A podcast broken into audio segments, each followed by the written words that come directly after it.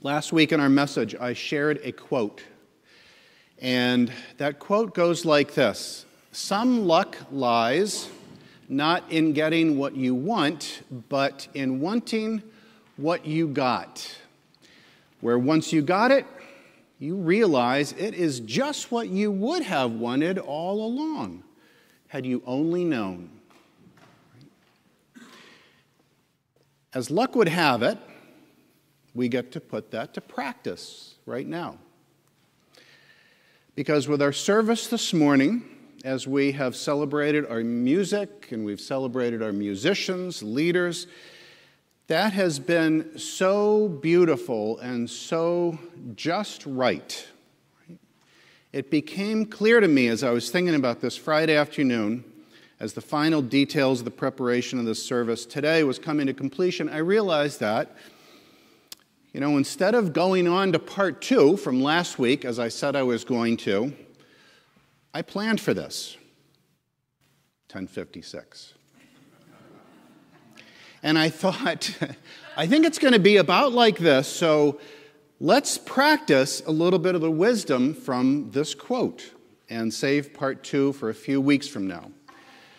And so at this point, I'm just going to share a short reflection about this time and about the healing and renewing aspects and power of music in our faith and in our life.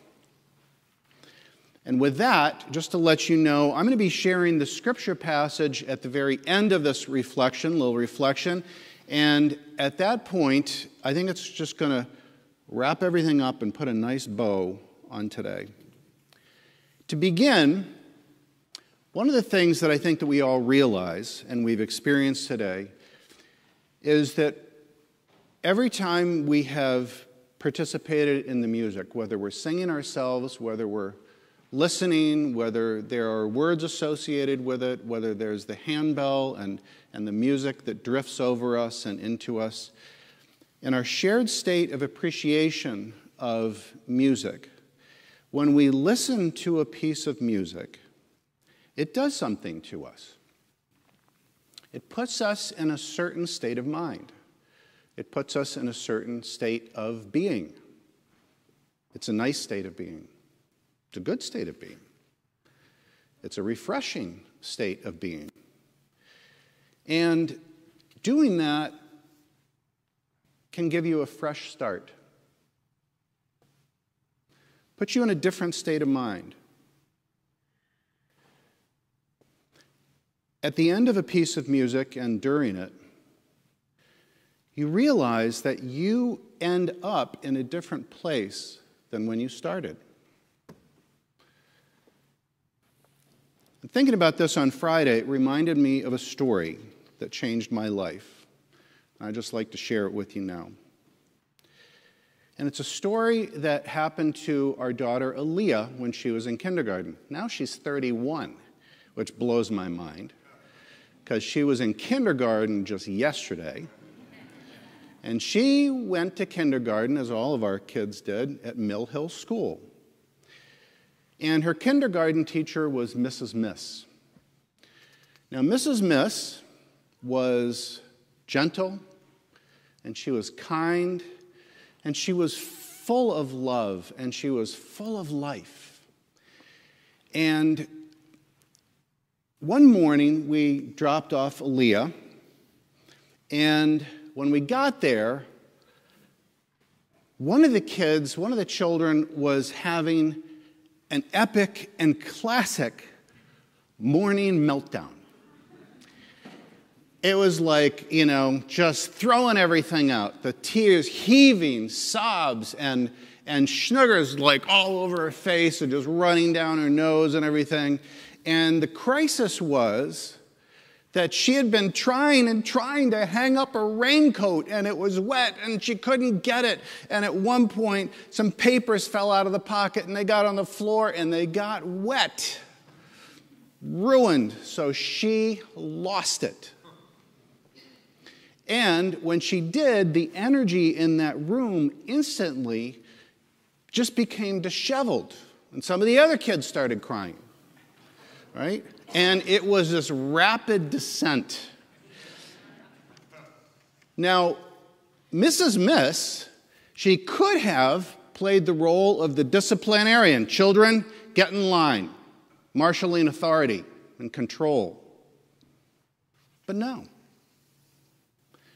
She instead, she calmly said, Boys and girls, why don't we just go to our desks and we'll put our heads down and we'll stop for a moment and let's just start this day all over again.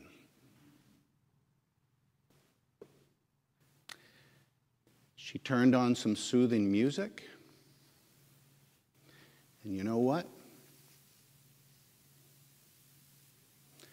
After a little bit, the heads came up from their desks, and it was a new day. Remarkable. It was a blip in time, but I have thought about that moment so many times over the years. I've thought about it sometimes when my day, right, has gotten off to that kind of a start. Or maybe somebody near me has been frazzled and stressed. And it doesn't have to be in the beginning of the day, it could be in the middle of the day, it could be at the end of the day. And what a blessing to be able to say to yourself or say to someone who's close by, someone you love, you know what? Why don't we just take a moment and let's start the day all over again? And you know, that's a really big part of our faith, isn't it?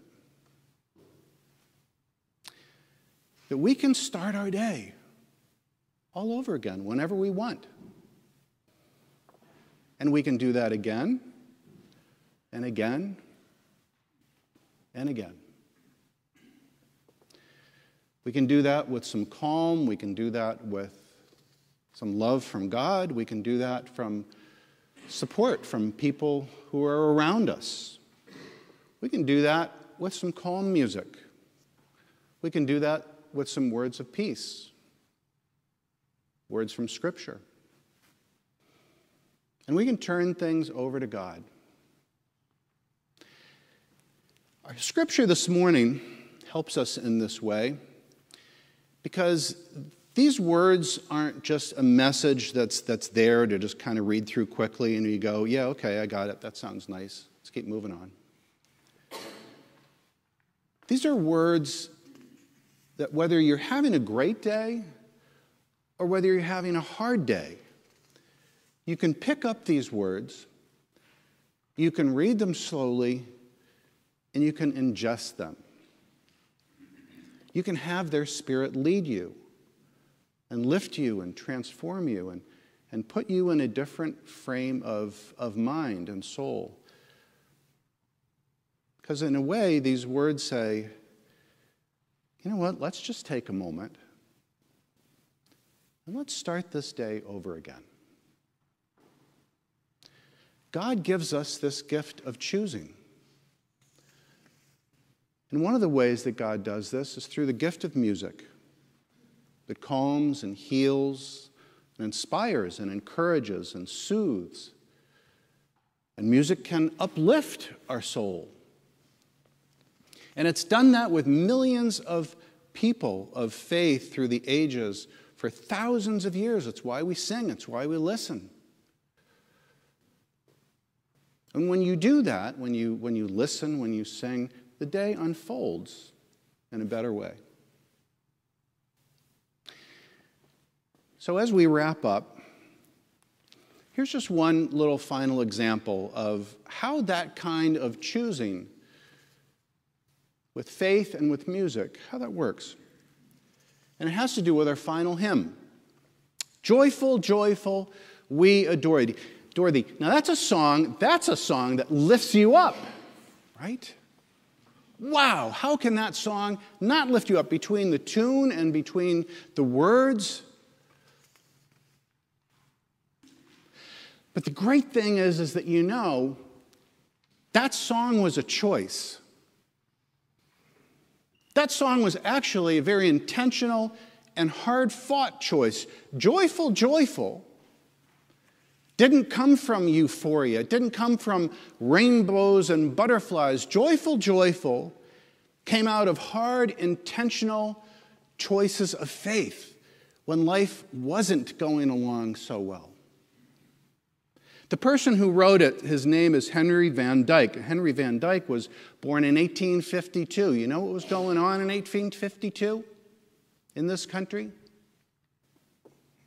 The heat was building, the tension was building and growing, the hate was building and growing, the strife, the fear. It was an extraordinary buildup to when he was nine years old the Civil War began. And when he was 13 years old, the Civil War that was anything but civil ended after 620,000 Americans died. Americans, cousins, sometimes brothers, killing each other. And it tore our country apart. Henry Van Dyke, he also lived through World War I. And that tore the world apart, where 20 million people in World War I had killed each other, and 21 million more were wounded. Henry Van Dyke first served as a Presbyterian minister for 20 years. And then, after that, he was an English professor at Princeton, where he received his undergraduate degree and his Doctor of Divinity degree, and he went back and he served as an English professor for the next 20 years. And he was a friend of Helen Keller, who lived locally. And Helen Keller wrote this about him Dr. Van Dyke is the kind of friend to have when one is up against a difficult problem. He will take trouble.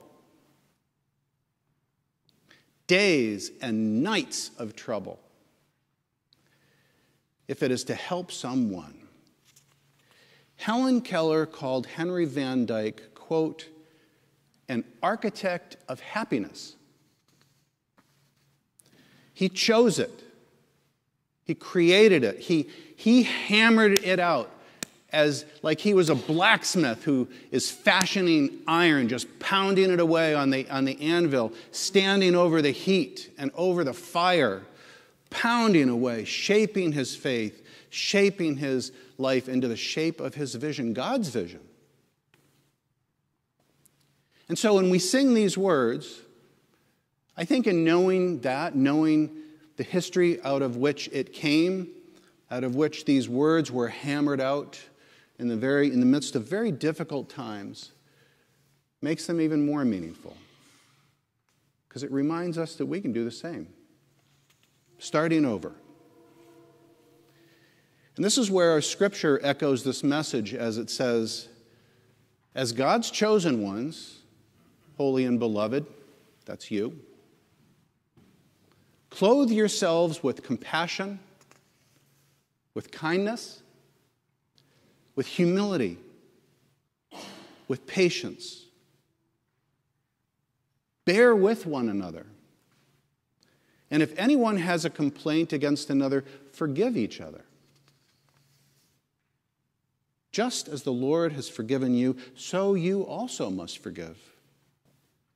And above all yourselves, above all this, clothe yourselves with love, which binds everything together in perfect harmony. And let the peace of Christ rule in your hearts, to which indeed you were called to be one body. And be thankful. And let the presence of Christ dwell in you richly. And with gratitude in your hearts, sing psalms, hymns, and spiritual songs to God. May we embody these words and may we embody the Spirit as we sing with great joy for life. Amen.